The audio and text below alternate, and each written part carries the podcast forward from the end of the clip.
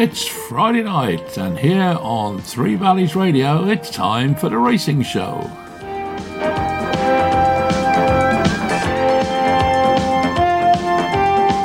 If you're into racing, then this is the program for you.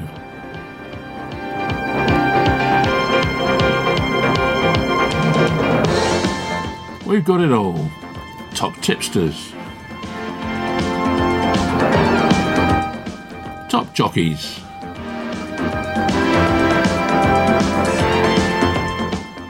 Trainers.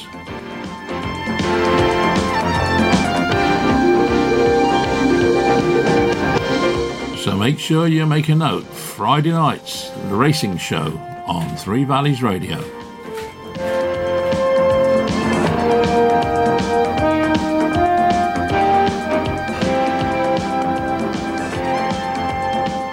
And on the show tonight, trainer from Cullompton, Rod Millman. We're also joined by Jamie Snowden from Lambourn, of course, Simon Holt, the uh, Sporting Life correspondent and race commentator, Colin Brown, the cheeky chappy, and jockey Nick Schofield. So, as usual, let's get started with all the news from the racing media with Mike Padden. Hello, and a very warm welcome to the news from the racing media, which includes Racing TV, the Racing Post, and the Sporting Life. Here's our first story of today. The Haldon Cup is to be moved from its traditional Tuesday slot to a Friday from 2022, with officials at Exeter hopeful the switch will secure terrestrial TV coverage for its flagship race. The decision has been praised by champion trainer Paul Nicholls, who has won the race on seven occasions and used it as a launchpad for the careers of subsequent champion chase heroes, Flagship Uberalles and Politologue. The Grade 2 run over two miles, one and a half furlongs typically serves as a trial for the Grade 1 Betfair Tingle Creek Chase at Sandown a month later. But the impressive Roll of Honour also includes three times Cheltenham Gold Cup winner Best Mate, while Edredon Bleu and Cue Card went on to win the King George VI Chase after successes in Devon. In 2022, the race will be run on November the 4th and form a part of a blockbuster weekend in the West Country, with Wincanton's popular Badger Beers Chase the following day. Nicholls, who saddled Greaneteen to win last season, said, It's a good race and one I always like to support. Having it the Friday before Wincanton means we'll have a fantastic two days down in the West Country. The Haldon Gold Cup is a great race en route to going to other races. There's no negative in my knowledge. He added, Exeter is a top class track, and you wouldn't be afraid to run any horse there. We ran the likes of Denman and Kauto Star in novice chases down there. Away from major festivals, the Haldon Gold Cup is one of the biggest midweek jumps races of the season, and Exeter was keen to keep that element as part of its heritage. The Devon track only featured on ITV for the first time last season, and the race course is in talks with the network regarding coverage going forward. It has not been confirmed yet, but the course is optimistic. Jack Parkinson, general manager for Exeter and Wincanton, said, I felt the race deserves a bit more around it and more emphasis on it. There's no Saturday available, so I thought the next best thing would be a Friday. We've had conversations with ITV. They've got their broadcast schedule at the moment, but this is something we're trying to push as much as we can. At the moment, it's not on, but we'll keep having the conversations, and in an ideal world, we'd love it to be televised, and we're hopeful that'll be the case. Also, he added, we'll look at bulking up the rest of the card, looking at prize money and the other races, and seeing if we can add to it as a day in the hole. A big Southwest double ticket is something being considered for 2022, as Parkinson added. I took over at Wincanton as well in November, and this was something that completely made sense. And for all those keen racegoers, we'll try and see if we can do a double ticket. The Kenford Novices Hurdle, which preceded the Haldon Cup last season, would also be an intriguing addition to the ITV coverage, having been won by Yanworth, Dynamite Dollars, and Brave Man's Game in recent years. Gold Cup hero Native River also won the novice chase on the card in 2015. And next up in the news, Harry Fry lauded for his preparation of champion hurdle hero Rock On Ruby and the fine start he made to his training career, insists it is now time to produce the goods once more after a year settling into his new base in Dorset. Fry, who opened his doors at Higher Crockermore to around 200 owners and then more than 300 members of the public for National Racehorse Week on Sunday, sprang to prominence when running a nearby satellite yard for Rock On Ruby's trainer Paul Nicholls from where that horse landed the 2012 champion hurdle. The 34 year old was then granted a license to train in his own right from there and did not take long to make a name for himself and he recorded his first Cheltenham Festival success when Stable Stalwart, Unowhatimeanharry, captured the Albert Bartlett in 2016. Fry enjoyed his best campaign the following season when he saddled 67 winners and accrued £886,752 in prize money, while he gained a reputation as a shrewd operator blessed with an in-depth knowledge of the programme book. However, his tally of winners decreased to 30 and 31 in the last two seasons. Although the coronavirus pandemic and a move to a new yard offer alibis, not that its leader is prepared to make excuses. He said, We were building, moving, settling in against the backdrop of the pandemic, and everyone worked extremely hard. We learned an awful lot in those first 12 months at the yard, he said. It wasn't all plain sailing, but we feel we've a solid foundation to progress and build the numbers back up. We always strive to beat the previous season's tally, and we'd like to get back to training 50 winners a year. That's very much the target, to get back to that level as a first step on the rebuilding front. Fry's Stables, not far from Yeovil, bang in the middle of green Dorset countryside, was an old farm that was bulldozed and renovated from top to bottom. He said, We're starting off this year without any builders under our feet, and everything is finished. This time last year, the outdoor school was still being completed, while everything was new, so it was trial and error to a degree. But we've been able to tweak things, and we've learned an awful lot even just with the day to day running of the yard and getting to grips with that. I went to see a flat trainer in May who'd built a new yard, and it said it took him three years to get to grips with it. We've got a purpose built yard with tall American style barns and lots of natural light and ventilation. We've had a chance to find our feet and put enough pressure on ourselves, but we do feel it's a season we need to deliver, that's for sure. Tolworth ace Metier, who is being aimed at the Coral Welsh Grand National and could develop into a contender for the Randox Grand National, Punchestown Festival winning mare Pure Bliss and the luckless Boothill are among the names who could create headlines for Fry. Sean Bowen, Johnny Burke, Daryl Jacob, Nick Schofield, Bryan Carver, and conditional Lorcan Murtagh are other riders the trainer is set to call on. He said, We've got 65 horses and we've capacity for 80. Fry added, We are also looking to reinvest and replace, but it's about finding the right ones and not filling boxes for the sake of it. We've got some really nice horses to look forward to, and 20 of those are unraced and include some nicely bred individuals, so hopefully there's a potential star among them. Three to watch Metier. He'll stay over hurdles, and we're thinking of starting him in the Greatwood and see how we progress from there. He was our first Grade 1 winner from the new yard in the Tolworth and had a good first season over hurdles. But it wasn't his true running in the Supreme at Cheltenham. He had an inflamed arytenoid cartilage, which makes up part of the larynx, and he couldn't breathe, basically. That explains his below par performance at the festival, but he's made a full recovery. He was seen to best effect on slow ground last winter, and we hope he can progress as a second season hurdler. And it will be interesting to see him on slightly better ground at some point. Then there's Ask Me Early. Fry said, I had the Midlands National in mind for him last season, but he didn't run his race at Sandown the time before. Even going to post he wasn't right, and he never jumped or travelled we were able to diagnose and treat a kissing spine, and he bounced back to form in the novice handicap chase at Uttoxeter on Midlands National Day, as we felt after Sandown we couldn't go for the big one. That was our fourth win in it, and De Rasher Counter also won it and went on to win the Ladbrokes Trophy while we won it with American, a very fragile but talented horse. The Welsh national is an ideal target for Ask Me Early, who has already won twice at Chepstow, and it's possible he'll have an entry in the Ladbrokes Trophy or the Welsh National Trial the following weekend. Both races are after the weights for the Welsh National are published. He's exciting, and there's also Aintree later on. And last but not least, there's Boothill. For I said last year he had a splint flare up after his win at Taunton, and it settled down initially. But then it flared up again, and it was just unfortunate timing.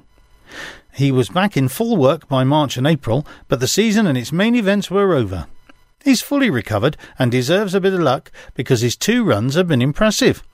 Our focus is very much on chasing. It always has been. So hopefully he can make up for lost time. And our next story up from the racing media. There was drama even before the stalls opened on the first of the day's three trials, the Prix when Bolshoi Ballet was scratched by the Longchamp stewards for an irregularity with the vaccination record in his passport. Although the son of Galileo is currently correctly vaccinated against equine influenza, he had been allowed to go just past the six month limit when given his most recent shot on May the 18th, a date which crucially falls after long trialled new rules came into force on May the 5th. Speaking at the Curragh, O'Brien said there were 182 days between two of his vaccinations when they said there should be 180. He added, he is after racing everywhere all over the world, and his passport was checked by two of our vets before he went. Seemingly, in some countries, there is a four or five days grace rule, if there is that little in it, but that rule isn't in France. We were running him there back at a mile and a half to see if he would be in the Arc picture, so it does mess up plans a bit. I don't know what we'll do now, and it could be less likely he will go for the Arc. We'll have to go back to the drawing board now. In Bolshoi Ballet's absence, the race was won by Bubble Gift. A Group 2 scorer in the spring, Bubble Gift was cut from 100 to 1 to 50 to 1 by Paddy Power for the Arc, although Mikel Delzangles did not immediately commit the son of Nathaniel. He said he has the right to run in the Arc, so we'll discuss it with the owners and look at the opposition nearer the time. It's a hard race. He could be stepped up in trip or run abroad. All the options are open. He stays well, but you need to be able to accelerate as well on good ground at Longchamp. Deep Bond knocked over some tall reputations, including the highest rated horse in France, Skalleti, and Grand Prix de Saint Cloud winner Broome, as he galloped his rival senseless in a brutal Prix Foy. The strapping son of 2013 Prix Niel winner Kizuna was halved in price for the Arc by Paddy Power and Coral, who both went 20 to 1 from 40. Japan has twice gone close in the arc, with staying types who attempted to bludgeon their rivals into submission. With Nakayama Festa just ground down by workforce in 2010, while only the brilliance of Montjeu denied El Condor Pasa in our 1999 race for the ages. He is a big horse, but very dynamic, and he was able to accelerate in just a few strides, said trainer Ryuji Okubo. The races in Japan tend to be quite fast throughout, and he has to follow the pace. But today he enjoyed putting his own rhythm to the race, and he fought well at the end to hold on. And our final story today here on the news from the racing media Mick Fitzgerald has promised Altior will enjoy his retirement when he leaves Nicky Henderson's yard next week after it was announced on Monday the four-time Cheltenham Festival winner had run his last race. Fitzgerald and his wife Chloe will take charge of Altior following Henderson's ownership open day on Sunday, with the record breaking winner given the chance to retrain but being under no pressure on him to perform or do anything should he not want to. It'll be a real honour to have him here, Fitzgerald said. A horse that's done what he's done is a true champion, so to have him around the place is going to be special and a privilege.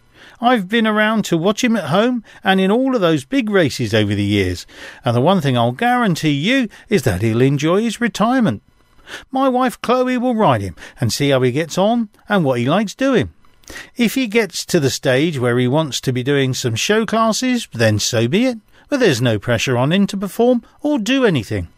Fitzgerald, a former stable jockey for Henderson, said he was asked to take on Altior by owners Chris and Patricia Pugh and hopes the 11 year old will continue to be a familiar face in Lambourn and within racing by appearing at open days and elsewhere.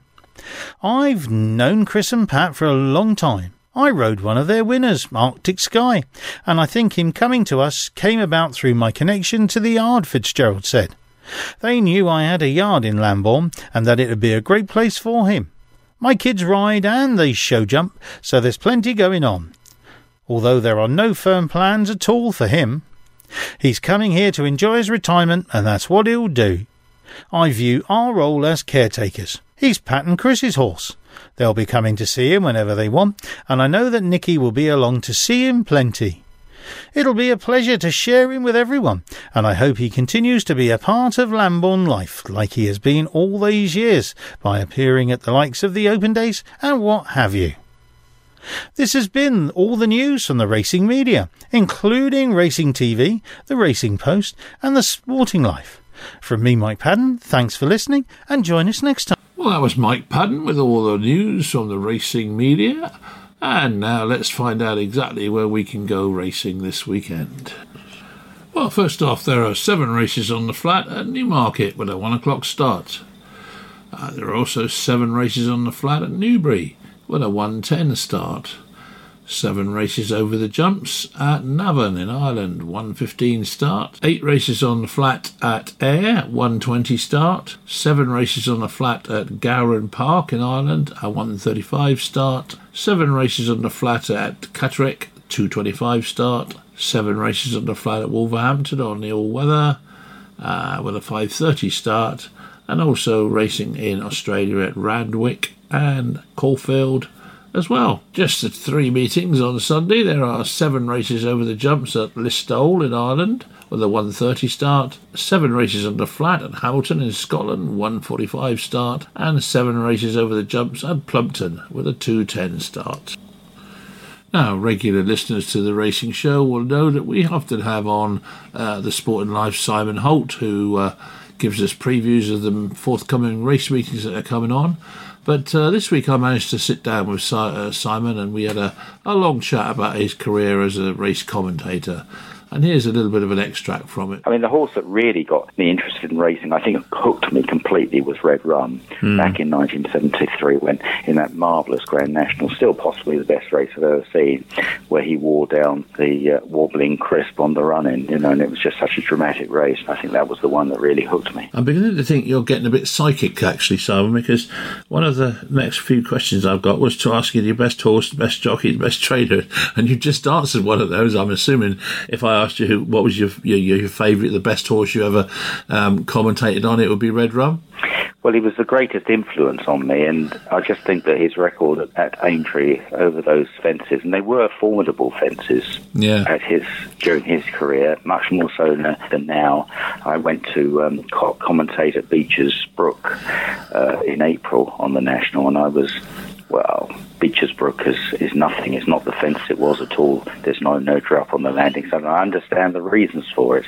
Um, times have changed, but the course in Red Rum's day was it took a, huge amount of jumping, and and his record to win three times and finish second twice, and he would have come back for a sixth Grand National, but for a late injury. I think he was just a remarkable horse, and uh, his his record, I think, could well stand forever. I know Tiger Roll has come close, uh, and if he'd been allowed to have another go at it, um, you know, he could have he could have emulated Red Rum's number of victories. But uh, the race has changed, and it doesn't. The course doesn't take so much jumping as it used to, and I just think uh, Red Rum's achievements in the whole history of the Grand National, and actually in jumps racing, tower over so many other horses, uh, albeit admirable achievements as well. So, so yeah, Red Rum was um, certainly the biggest influence, and there's been lots of favourite horses since um, Frankel, obviously on the flat. He was just marvellous, and Kauto Stardem and that marvellous era era with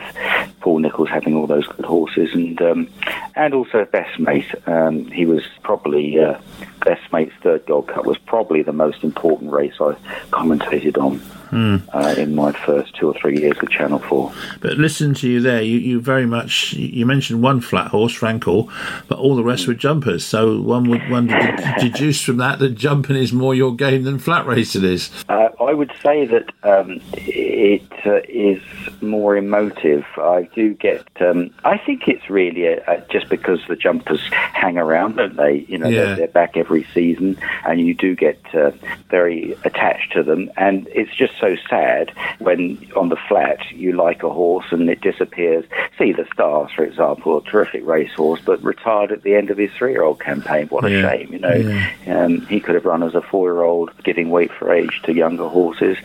Uh, there, were, there have been. I mean, Shergar was a very influential horse for me. It was the first Derby I ever went to in 1981, and uh, just couldn't believe how well he won. And uh, and Dancing Brave was another amazing horse, a real Yeah. big favourite, and I was very lucky in those days uh, to live down in the south, and um, we we followed his career, and I, I paid several visits to Guy Harwood's yard and interviewed him for the Sporting Life, and uh, that was a memorable season when he came back from his Derby defeat to win the King George, and then that quite amazing performance in the in the Prix de l'Arc de Triomphe, where I thought that Pat Eddery probably got himself into trouble, but the horse just sprinted down the outside, produced a, uh, an extraordinary turn of foot to go and win, and it was a very good arc too. So Dancing Brave. So there are flat horses. Um, I was a big fan of Kingman, and I think I've already mentioned Frankel, which Yeah, you know yeah. you couldn't really fail to admire that horse. Fourteen wins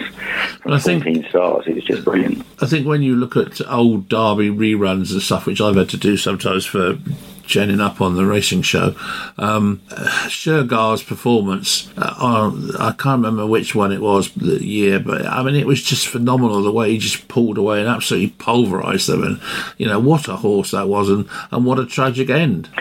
It, it certainly was tragic, wasn't it? The, the the second part of his racing life, but uh, at that time, on that day in early June in 1981, he was just so far ahead of his contemporaries, Yeah. and it was extraordinary, wasn't it? And Yeah. I still remember the the commentary of Peter Bromley on the radio, how he said, you know, you needed a telescope to see the rest. Yeah, yeah. It was it was amazing, and uh, it was one of the widest. I think it's still the widest margin winner. He is the widest margin winner of the Derby, and this year we had a very wide margin winner of the Oak Snowfall, who hmm. eclipsed, I think, the previous record by Sun Princess. So it doesn't happen very often, but there is a time I think, or every every now and again in a, in with three year olds that you just get one that is well ahead of the others. Yeah. And Shergar was certainly way superior at that stage of his career. Well, let's move on to jockeys. Then you must have seen, you know, thousands of jockeys. Um, all the top ones, I'm I'm assuming. Who would you say was the best jockey you've ever seen? Well, the best jump jockey uh, for me, well, I worked with him for many years, and that was John Francome. Yeah. I, I've never seen anyone look more comfortable on a horse or over a fence than John. And uh, he was just beautiful to watch. I remember years ago, he rode a horse called Uncle Bing, and I think it won the, the Topham Trophy over the big fences at Aintree, and it was just absolutely unbelievable. You know, horse and rider in perfect harmony. And he was so still over a fence, presented a horse so beautifully to a fence, but he was just a brilliant horseman. I mean, he started off show jumping and uh, became a jockey, but he, you know, he still uh, really was just a superb horseman, and he's the best I think I've seen over jumps. On the flat, my favourite growing up was, and I think for many was Lester. Um, Lester Piggott. I, as time's gone on, I've perhaps learned a bit more, and perhaps he's a little bit less admirable than perhaps I felt about him at the time when I was young and influ- influential, influenced rather. Um, and uh, he, he just seemed to be, um, you know, in a class of his own. There were some great jockeys around when I was following racing early on. I was a big fan of Joe Mercer, who was another great stylist. Willie Carson was a, a brilliant jockey as well, Pat Eddery. But uh, I think Lester stood out. And of course, come Derby Day, talking about the Derby again, everyone wanted to know what Lester was going to ride. You know, he, Yeah. he had this knack of getting on the right horse, and he was quite ruthless about it as well. So he was a, a extraordinary character, but blessed with uh, well unusual natural ability, I, I would say. And uh, he he was one of those jockeys that hit. Uh, it could just make he could just make the difference.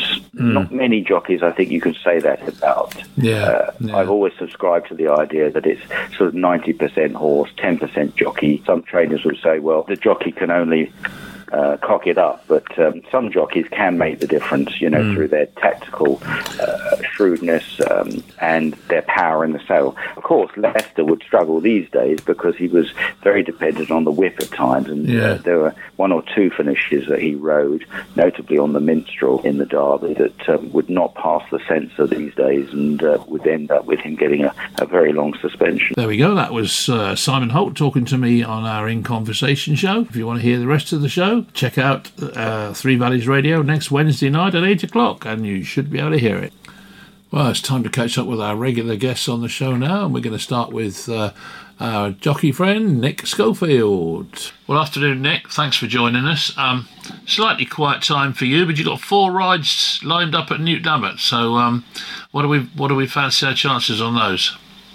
Yeah, look, um, it's, like as you said, it's uh, quiet on the racing front, but busy on the morning front at the moment. Um, uh, you know, I think I rode uh, Thursday and Wednesday. I think I rode 10 horses one day and 12 the next. Just Yeah. getting on and off horses and um, getting a feel for them for the winter. And they're all eager to run now. It's um, the time's ticking, and we could do some more rain really to, to allow some more jump jump meetings to go ahead. So. Um, but yeah, no, four rides tomorrow. The second one, my second ride looks the best one. Joey still. I've won a couple on him before. Um, there's only four runners, but um, it could be difficult enough to get a winner tomorrow. But we'll try our best. And I think we're down at Plumpton, uh, which is down at Brighton, Yeah. um, on some Sunday for a few more. So um, yeah, when there is racing, we're busy, so um, can't complain. No, absolutely. And I mean, you know, the going is obviously having a big bearing on, on you know, success of horses. Um, you know, just how much of a difference does it make to a horse? Um, more so on the jumps, they, they prefer it um, softer conditions just to jump out of. It's a winter sport primar- primarily. You have less injuries, and it's kind of for horses. And no, it's not every horse's cup of tea, and some horses prefer better ground, and that's why you have racing in the summer. But um, yeah, national hunt racing is predominantly in the winter, so um, you know the flat's been doing its stuff, and um, but that's coming to an end now, and the jump season's well and truly going to be beginning um, early October, all being well. Um, a little spy told me you were up at Harry Fry's opening day last Sunday. Um, you obviously saw all his his string up there. Any any exciting prospects up there? Yeah, we share the same sponsor, me and Harry. I've rode for him for many years. Um, yeah, he always has some nice horses to go to war with. I think I've got a ride for him on Sunday. Um, get back, get back, and um, yeah, we yeah he's he, obviously he's in his new yard now, and um, it's exciting times for him. And like a lot of the trainers, um, everyone's excited to, to run their run their horses now. Yeah, yeah, absolutely. So what was that? And uh, you, you have got a busy time coming up then, really, haven't you? Yeah, uh, to be honest, I'm quite busy at the moment, ADA, if I'm honest with you. Um, it's almost busy. It's quite hard work in the mornings, and um, but you've got to put in the craft to get to know all the horses before you get to the track. And Yeah. just trying to get around as many as possible and, um, you know, get to know them before we get to business, you know? Yeah, absolutely. Well, look, best of luck for your, your forthcoming rides. Thanks for talking to us again on the show and marking our card. Which was the best one again, you said? I think my second ride, Joey Still for Christian Williams. Um, You know, but um, I'm, I'm, I'm hopeful more than confident. Okay, well let's uh, let's hope your your um, hope is is uh, rewarded with a winner. So take it easy, and we'll speak to you again next week, hopefully. Okay. Brilliant. Yeah, th- thanks, AD. Thanks, Nick. Cheers, mate. Bye bye. Bye bye. Well, that was Nick Schofield. Looking forward to a busy weekend at Newton Abbot and Plump. Well, now from jockey to trainer, we're going to catch up with Rod Millman down at Cullompton. Well, good afternoon, Rod. Thanks for joining us on the show. Um, uh, you, you horses have travelled a long way today up to Pontefract. Um, how did they get on? Well, no winners, but we had a second, and it was a big race, so she won seven and a half thousand for second, Yeah, and the other filly was fifth. She got, she won a thousand pounds for fifth. So um, it was the feature race of the day, and um, both- both fillies have run very well, but um, didn't quite win. But uh, it's well worth going to Pontefract for that sort of money. Does long long distance travelling does it present many problems logistically, or is it a relatively straightforward operation? I mean, I know you've got your own lorries and that, but Well, the trouble is with the holiday traffic, we have to leave really early, and it's funny if you leave early, you get up, be shot up there in about four hours. yeah, But if you'd waited um, until later in the morning, it could have taken six, you know. so um, we always leave quite early, and the horses have plenty of time when they get there. Yeah. But um, obviously, the longer they're in the horse box, the more uh, tiring it is for the horses. Yeah. But um, you know, you've just got to go. I mean, my horse is used to travelling. yeah. Um, if you were a trainer, if you were a trainer in Newmarket and you ran at Newmarket four times, and then you ran somewhere else, your horse would probably fret all the way there and back, you know. Mm. But my horse is used to travelling, which is good, you know. But um, that is one disadvantage of being in the West Country when you're a flat trainer. Yes, absolutely. Because flats is, is all, national hunt down there this way, really, isn't it? That's the thing. And Sals- That's right, yes. Salisbury yes, being the closest, I suppose. Flat flat track or Bath. Yes, it is. Yeah. That's right. Yeah. Um, But um, you know, that's what the, that's what the stable is, and we, you know, the horses get used to it. I mean, like I say, we've had 34 winners this year, and um, this today's put us over the 200,000 pound in prize money, so it's a good day today. yeah, absolutely. No, it's, I mean, you have had a, a brilliant season, I think. I mean, certainly my pockets are better off thanks to you. um, Well, so, you know, we had a good day last week with Dave Came winning, you know. Yeah, absolutely. Yeah, yeah. Um, you got three tomorrow at uh, Kempton. Uh, what, Kempton. what, what chances have they got? Well, they're all low class races, but they've all got a, all got a good chance. I mean, tried uh, Twister Line. She got stuck in the mud at Chep- Chepstow last week, but before that, she was only beaten a short head at Brighton. Uh, this would be a similar class race races. Some quite expensive horses in the race, though they've shown no form. Yeah, So some of them may well improve for their handicap debuts. But um, she's a small filly, very tough, um, and I expect her to run a good race. Um, we've got Pride of Horridge. uh, Mountain Ash. He's a well, Mountain Ash. He's a great big horse, uh, Yeah. a bit weak yet, but he, he's had a win in a second this year, and he's favourite. I think Holly Doyle rides that one. All right, yeah. And then we've got um, of Horridge. He was quite an expensive horse.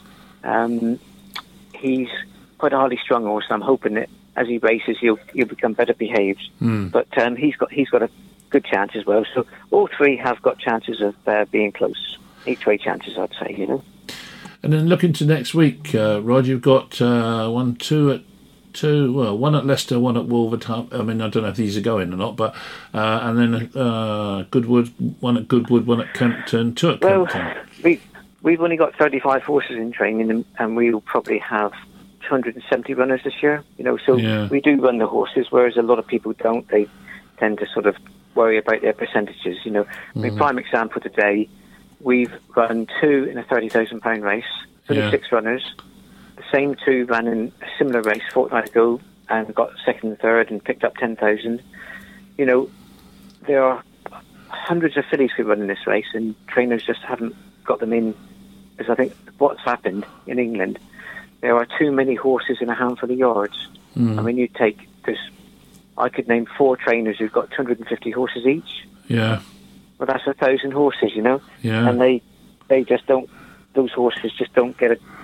Horses in those yards never get out, and you know you have to wait for a slot because they don't like running more than one in a race. yeah.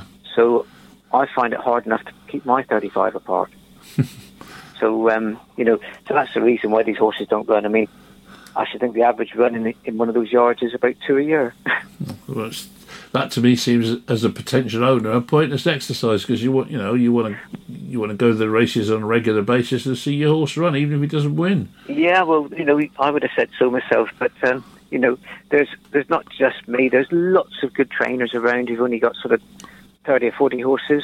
Yeah, And what's happened, the fashion, it's like everybody wants to go and play for Manchester United, Chelsea, and Liverpool, yeah, and then they wonder why they don't get a game. yeah, yeah. Quite, quite. Yeah, Um, And unfortunately, the owners pay pay to pay exorbitant fees to be in these stables, not yeah. um, not get paid for being there. Well, I suppose there's a certain amount of uh, what's the word I'm looking for? Kudos, if you say you, you you're with uh, Yes, John be. Gosden or be, something yeah. like you know. But I, I think there would be, but um, oh, I mean, nobody's a best. John Gosden's the best trainer in the world, you know, Hmm. brilliant trainer, but he would have a lot of horses in his yard that wouldn't see the racetrack. Which to me, we don't as I say, pointless exercise. Uh, but, you know, Well, they've they they they wouldn't, you know, they they've got other horses to run, and they probably, you know, they're waiting for horses to get a chance chance Yeah. to put an entry in, you know. So, so looking further afield, then I mean, at the moment you, you've got a lot of horses entered right through to next Saturday. Would you say all or most of those are likely to run? Do you think? Uh, most of, some of them are double entered. Yeah, Yeah. they'll all run if, if they get in. They'll all run. I should think. Yeah. Yeah, yeah. Oh well, that's that's good to see. Well, we can keep our eyes open for them anyway. So that's good. Right then, Rod. Well, thank you very much for that. Okay. Um, I'm, I'm glad. Pleasure. Pleasure. I'm glad you had a at least a second and a good prize money. So that's worth doing this afternoon. Yeah. Um, and uh, we'll talk talk to you next week. Okay. Okay. Lovely. Thank you. Thanks, Rod. See you soon, mate. Bye Bye. bye. Bye. Bye. Well, that was uh, Cullompton trainer Rod Millman, and now it's time to catch up with Jamie Snowden up at Lambourn. Well, hi, Jamie. Thanks for joining us on the show. Um, did you spot the mistake that the press uh, press association made last week? Um, oh God, rem- remind me on that one there. Well, they had uh, they had one of your horses um, winning a, a one mile six furlong uh, race, which which you know clearly that's a flat race, and you don't do flat racing. Very funny. Yeah, we, we, we, you're right. We don't have we don't have many flat runners at all, but um, we did have a flat runner, and thankfully had a flat winner. Absolutely, and you've got another flat runner I see as well lined up. Well, I, I, I decided obviously flat racing is far easier than jump training, and uh, I thought I'd have, have a couple on the flat. well, fair enough then. And, and as you say, you had a winner, so that's a good start to your flat racing career then. It's something like that. No, we're, we're, we're certainly not not deserting jumps just yet, but uh, certainly it gives us a, another another tool in the armory, as it were.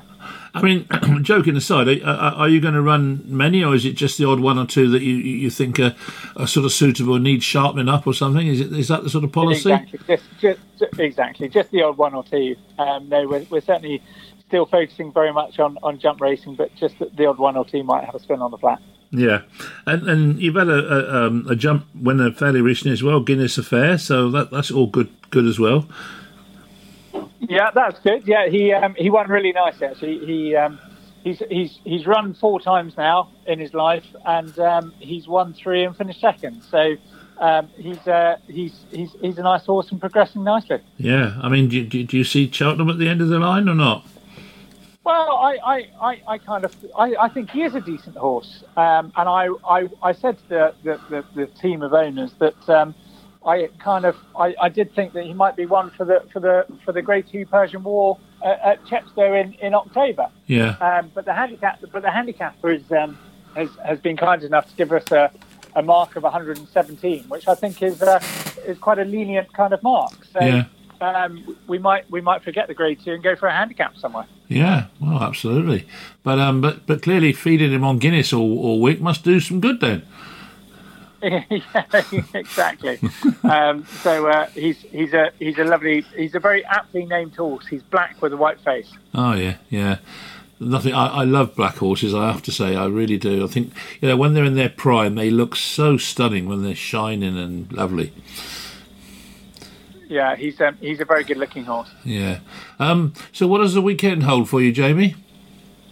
Um, so we've got. Uh, I think we'll have we'll have. Um, obviously, we've got a couple of runners tomorrow. We've got um, dear old Fact of the Matter. He runs um, down at Newton Abbot in a in a three mile two handicap chase. Yeah. Um, and then we've got uh, we've got the Rebel Bannakin Rebel running on the flat at Kempton. Yeah. Um, no no runners on Saturday, and then we've got um, the Duchess of Cornwall's horse Dark Motive runs at Plumpton, I think, on Sunday.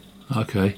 Okay. And, and next week, have you got many lined up, or was it quiet? Uh, there's not a huge amount of racing through September. Um, we'll have a, we'll have a couple of entries, but um, there's not a huge amount of racing through September. But um, uh, it, there's plenty of work going on at home because they'll all be ready to run come come October when there's when there's been a bit of rain as well. Yeah, absolutely. Good. Okay then, Jamie. Well, thank you very much for that. Well, I thought I had to ch- challenge you on this this flat racing Yeah. one. that threw me a little Yeah, bit. I thought, uh, what? One mile six? That's cut, that's the What- flat race. What, what, what's going on here? I know it's um, uh, dear old Tinsmith. He's a he's a he's a lovely horse, but um, he, he didn't really take to hurdling. So we thought we better better give him a spin on the flat, and, and thankfully he won. so I presume then you'll be running him again on the flat. Yeah, I think I think I, I I'll have a chat with the owners. He's he's uh, he's not a very talented horse, um, but it does show that every every horse can win a race. But he's not a very talented horse. So, but um, we all dearly love him. So I don't know. We, we might we might call it quits with him now that he's won a race and um, I'll have a chat with the owner and, and, and see see where we go from here. Really. Yeah, yeah, okay, okay.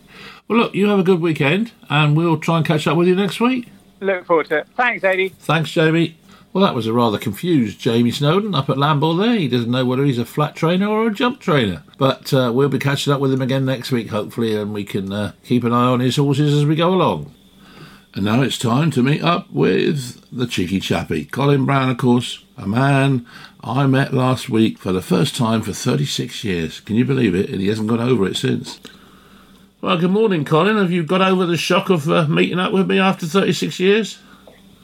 It was fantastic. You look absolutely gorgeous. You Oh. really did. Oh, And that um, that, that lovely polo top you had on really showed you off in that bright colour. I was absolutely gobsmacked, to be perfectly honest. yeah, I can And, tell. uh, I can tell. Those, those, the Versace jeans you were wearing, God, I tell you what, I've been trying to find a pair all the week.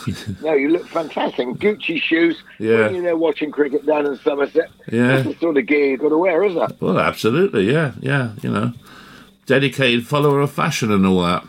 I was impressed. I was impressed. And yeah, we got plenty of racing. For, it was lovely to see you. We got plenty of racing on um, on Saturday, and a good meeting up at Ayr where we got the Doonside Cup at uh, 155. Should we crack away there? I say that sounds like a fairly reasonable idea. Fairly reasonable. idea. Here we go then. Wh- which one are you starting with? The Doon- Doonside? Where's that then? Hang on. Yeah, that's it. 155 Ayr on the 18th. Oh, I'm on bloody Friday again, damn it. Hang on. Oh, that happens. You see, you just lag behind. Yeah, 155, Doonside Cup. Okay, fire away. Okay, the horse I like here is, uh, is a horse that's dropping in class a little bit called Yukon Glen. He's been running in some top class races this uh, this year, and um, he just drops in class a little bit here today. And I would say he's got a very good chance of winning. Um, there's a horse in the race though called the Flying Ginger that uh, only a three-year-old, but Holly Doyle rides it for Roger Fell. It won at York last time. That beat a horse called Sela Rossa. And you know, I can see this running a massive race. I think he's a horse that's probably just come good um, in this, you know, now. Uh, this filly, filly is. Um, and I can see her running a massive race, the Flying Ginger, in the same race Okay. uh, at a big at a big price. Uh, right, moving on uh, up here at Ayr. It's the Ayr Silver Cup, and um, a trainer called Clive Cox has a runner here. Hector Crouch rides it. It's called Royal Scimitar, was second to Pop Mas- Master Ascot the other day. It's coming down the handicap a little bit, and it looks to me like it could be ready to win fairly soon. And um, I know it's a competitive race, but it's drawn nine right down through the middle there. I really think this horse has got a right good each way chance in what looks a very, very, very hard race. Royal Scimitar in the 230 up there at Ayr 80. Righty ho. We got that one down. I wonder if Mary's ever been to Ayr. I must ask her. It's quite a long way to go. Yeah. Uh, It is. Maybe she's been up there on holiday over the years. I, I don't know. Oh. But uh, I drove there once from Bournemouth and um, got very nearby a place called Dumfries or something. And then uh, went to a bookies shop, not to have a bet, just to find out if racing was on. They said, oh no, it was called off two hours ago. so all the way back down to Bournemouth. It was a long drive, I can tell you, in a Mark III Cortina. Oh, Um, right. those were the days. Mark III Cortinas. Spoiled. It wasn't even mine, was my mum's. Um, in this race, Gary Lyons is going very well. He's got a horse called Headmistress. It's won two this year in the 305 Ayr. I think that should win around about three to one. It's quite a good price. And then we got the Ayr Gold Cup at 340, uh, listeners. And, well, what a race this is. Popmaster runs here. So if the horse from the previous race, Royal Scimitar, won, then Popmaster must have a chance around about nine to one.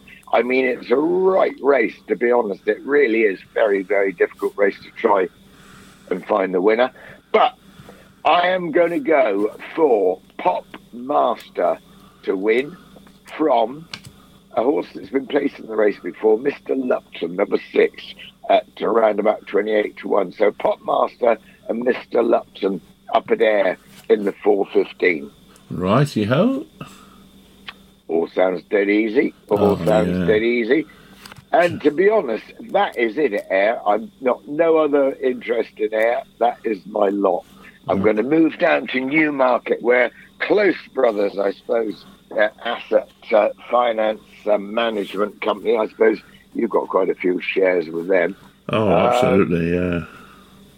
Anyhow, they're they're sponsoring all the card at Newmarket. Looks really good card there, and um, Martin Harley rides one for Gosden and the first called uh, Delphinius, but um, Richard Allen I think should win it with a horse called uh, Mashier, Mashier, and it was second at Ascot Bouquet the other day. It was a really good run. This horse was a bit green, pushed along uh, slowly away, all that sort of thing. Picked up and won. So Mashier, I think, will win the one o'clock at Newmarket. Newmarket. Righty ho. Um, right, on to the second race at Newmarket. Looks a bit tough, um, but I think a horse called Mob Adra, trained by Roger Varian, can win the 130. Number five, Mob Adra. His horses are in great form, Varians, and I'd be surprised if that was beaten. In fact, the two horses that I've just mentioned, I'd be putting those in a little double and finding them a nice little treble to go with them. So remember the two I've given you at Newmarket, and then we'll pop into a little treble somewhere. I think we'll leave um, we'll leave the races at Ayr uh, to do their own thing. So we will just have a little look and see what we can find here at um, at uh, Newmarket. Anyhow, uh, on to the 205 looks too damn hot for me, uh, and we'll move to the 240. Um, and the 240 races again, pretty competitive little event, but um, there's a horse trained by Chris Dwyer that could win this race, and it's called World of Windover. Um, it was winner last time out. That was at Yarmouth, but it won by a neck. The form's okay, and um, I can see the horse putting in another big run here. Uh, it's run one at Newmarket already this year. It's called World of Windover, and that's at Newmarket in the 240 race. Um, right, it's the Cesarewitch trial tomorrow, so you need something that stays longer than the mother-in-law. Yeah. And uh, in, in the 315 uh, race, some quite good horses in it, uh, including the old clientele, uh, horses like You're Good, Hochfeld, and the Max We Can. Um, I think the Max We Can could just go and win. He's a five-year-old, but he's uh, been here before, run some big races before. Along with Mancini, I think they're the two to beat uh, there. But uh, keep an eye on those two at Newmarket that I mentioned just now, and that was a horse called Mob. Uh, Mob. What's it called? Mobadra uh, in the 130, and in the 205 at Newmarket. Um, the the horse, not the 205, the one o'clock, should I say, at Newmarket. I'm confusing people now, aren't I? A horse called Moshe Air. So the first two races at Newmarket, my two tips, we'll find somewhere to go with them down at Newbury, Adrian, because the first race there is at 110. That's where I'll be tomorrow. And um, on Saturday, should I say. Yeah, and it's blooming good racing down there at, at Newmarket, uh, at uh, Newbury. It really is, and at Newmarket and some really, really good horses turning up here, um, which uh, it'll be always, you know, really interesting uh, racing. Right at Newbury, let's try and find something to go with uh, my selections at Newmarket. First two races, I'm going to just push to one side. They're just some of those sort of competitive races where anything could win. You know, it's going to be quite competitive in the betting. Any of them could win. But the uh, the Dubai International Airport World Trophy, a Group Three race, is at two fifteen, and this is a race that I quite like. There's a horse that I've been following this year called Kadim runs here, but old Clive Cox's horse, Tis Marvellous, has really hit form recently. Won at Ascot, then it won up at Beverley. I think there's a win again. I think it'll complete the treble. And it's ridden by Kirby. And um, Tis Marvellous. You can join up the Newmarket too and put Tis Marvellous into the little treble bet that I've given you. Right, we'll give it a go. Give it a go. And then at Newbury in the 250, um, Dubai Duty Free, it's the Legacy Cup, formerly an ARC trial for the Arc de Triomphe, this one.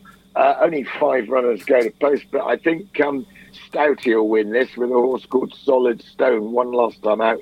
Buick rides it. Al Aasy, who's been a little bit disappointing in its last run to get beaten, uh, is a course winner. Won't be far away, but I've got a feeling that Solid Stone at a better price, uh, around about six to one as opposed to odds on, could just go and win there. And then the next race we've got at 325 at Newbury. It's a very competitive handicap. It really is. Um, you've got horses like Sam Cook in it who've just come right. Uh, you've got horses like Further Measure, a win last time out. Pivioni from the Andrew Balding Yard. Um, it really is a pretty smart race. But do you know, there's a horse in it that's been winning nicely from Sayed bin yard called Moassis.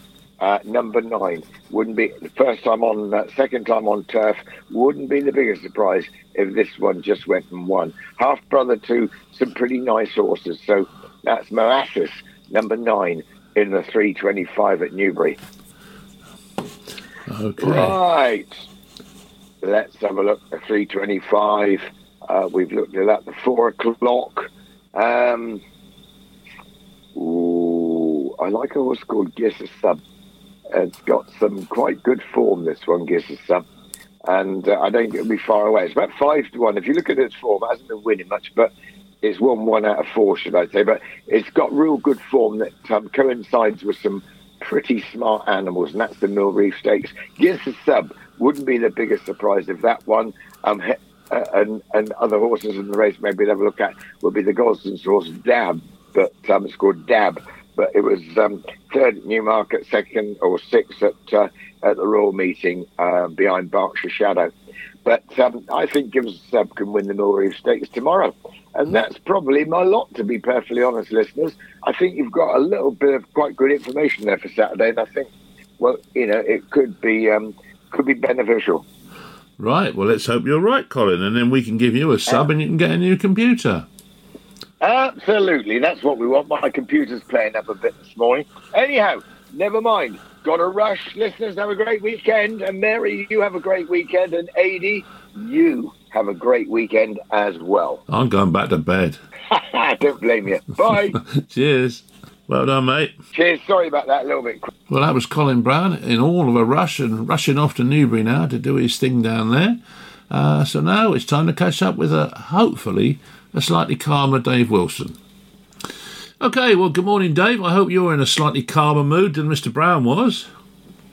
Yeah, we're a little bit more relaxed over here. It's uh, nice and calm today. We're Jolly all uh, ready for everything, so uh, Yeah. look forward to a nice weekend and a bit of settled weather, hopefully. So, Yes, yes. It's forecast though, isn't it? So you never know. Yeah, well, as I say, it's the only job you can get wrong every day of a week and still get employed. Being the weather, man. Yeah, I suppose you're right. you're right, mate. You're Uh, right. There you go. Yeah, all right. We're gonna we've got two two bets for the weekend. We're gonna have an each way lucky fifteen, and then we've got uh, uh, two horses that we fancy to win, and uh, gonna have a little win double on them too. Okay. We'll start with the each way lucky fifteen. And we're hmm. going to go up to Ayr for the 305 race to start with, and a horse called Hala Hala Afmani. Oh, Christ. I think I've pronounced it right. Got the whole mouthful out in one go.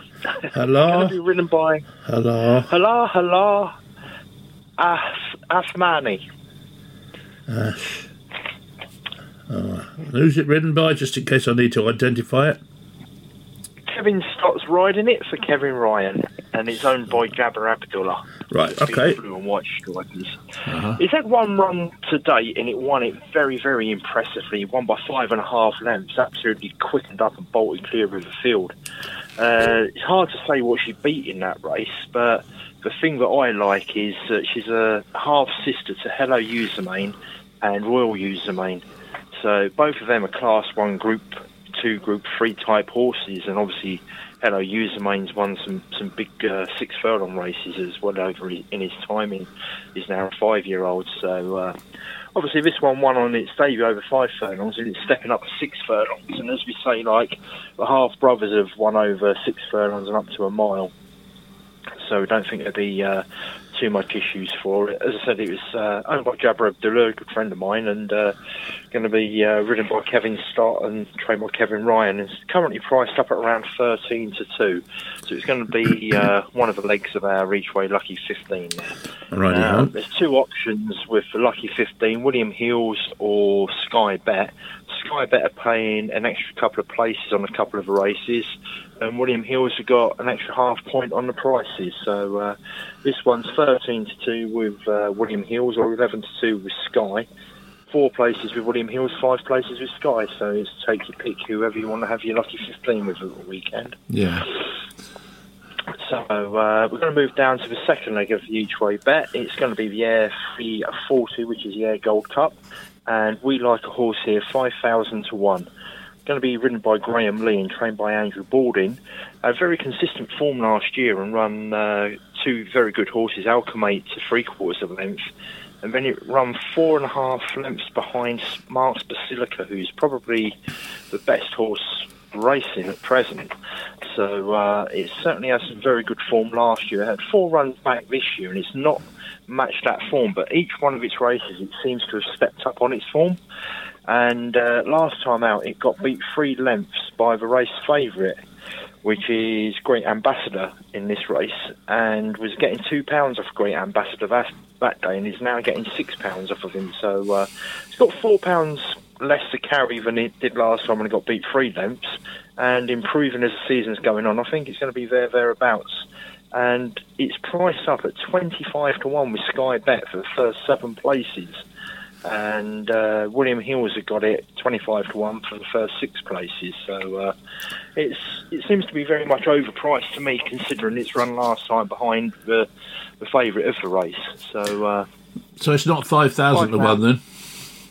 No, I wish it was. I'd be a lot better off.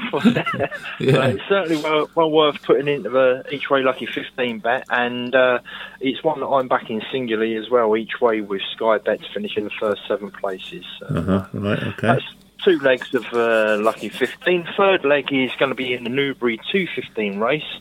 A horse called Moskill. PJ McDonald's taking ride for Ed Bethell. Had one run on good to soft and got beaten neck, and that was to Kings Lynn, who's reopposing, and has had four runs on the soft and uh, won two of them and got beat twice.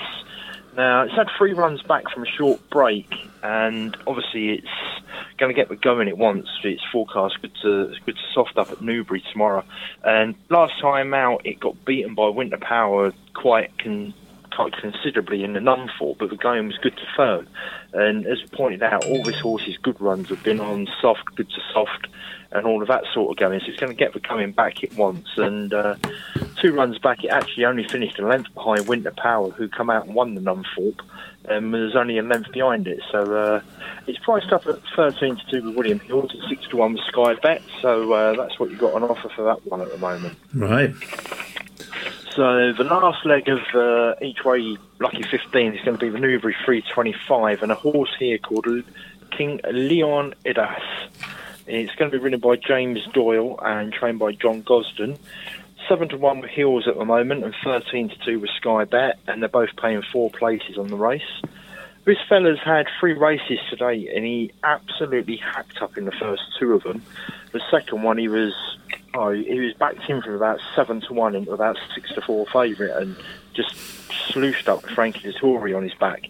And they moved him up to a Group Three, I think, next time out for his third run, and he, he went wrong in the race. Something, something. He went lame, and he, he just uh, didn't get home, and it just had just counted him up to the winning line.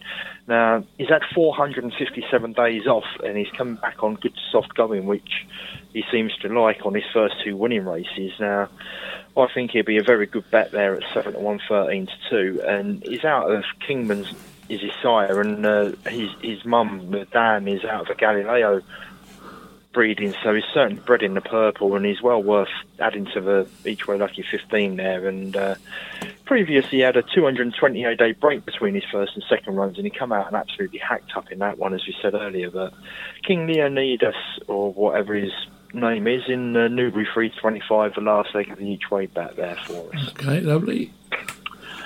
Two horses that we're going to have uh, as a, a win bet and a win bet and a, and a win double. Uh, the first one's in the Newbury 250, and that's Al Aasy. Going to be ridden by Jim Crowley and trained by William Haggas. He's currently priced up at four to five at the moment with most of the firms, and we think that's tremendous value. We, we, we rated him up here at about four to seven, one to two to win this race, and I think he'd go. He'd definitely go off a lot shorter than four to five. And William Haggas actually trains two of the runners in this race, and it's only a small field as well. Now, this fella started the season out. He, he won two Group Three races very, very easily, and then he's had two runs since. One was in the Coronation Cup where he got beaten neck by Pyledriver, which is a Group One race, and then he come out and got beaten neck again by Sir Ron Priestley in the Prince of Wales Group Two.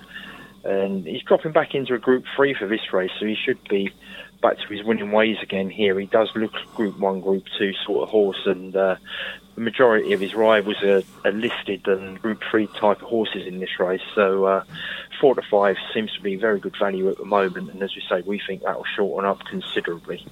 So Right. first one of uh, win bets, and then the second one, Newbury four o'clock, a horse called Darbab. We uh, backed him last time he run. Uh, Rab takes the ride this time for John Gosden. Uh, as I say, there are three runs to date. He won nicely at Leicester on his debut, and then he ran behind Berkshire Shadow, got beat two and a quarter lengths. And then we backed him in the superlative stakes at Newmarket, and coming up with a third on the goal, he's to run. He, absolutely looked all over the winner, and he just didn't get home in the trip and got beaten on the last 150 yards. Two horses come past him quite easily, and uh, he's dropping back to six furlongs again for this race. So uh, we think we'll see the best of him again. And uh, at present, he's priced up at two to one with the majority of the firms, and we rate him as today's nap bet. So that's why we'll be having a nice big bet on there. So. Well, that's what we've got for the weekend, Adrian. A nice little each way lucky 15 and two horses for a win win singles and a win double. So hopefully everyone will be able to go down and raid their bookmakers and uh, give them a wave when they pick the winnings up. So, Excellent. Well, thank you for that, Dave. Um, let's hope so. And uh, very calmly done. Excellent. Just a job. no problems. Okay, mate. Well, we'll we'll talk to you next week then. Okay. Will do. Lovely, Adrian. Cheers, mate. Thank you, Dave. Cheers. Right, well, that was Dave Wilson from Harlequin Racing, and we're more or less at the end of the show.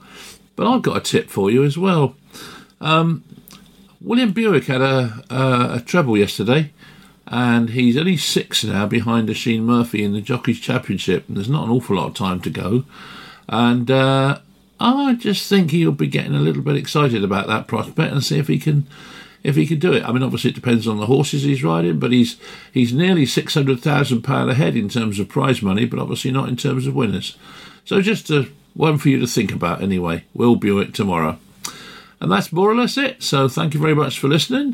Thank you to all our guests Simon Holt, Rod Millman, Nick Scholfield, Colin Brown, Dave Wilson, Jamie Snowden. And um, don't forget to join us this time next week, 7 o'clock, Three Valleys Radio. Bye for now.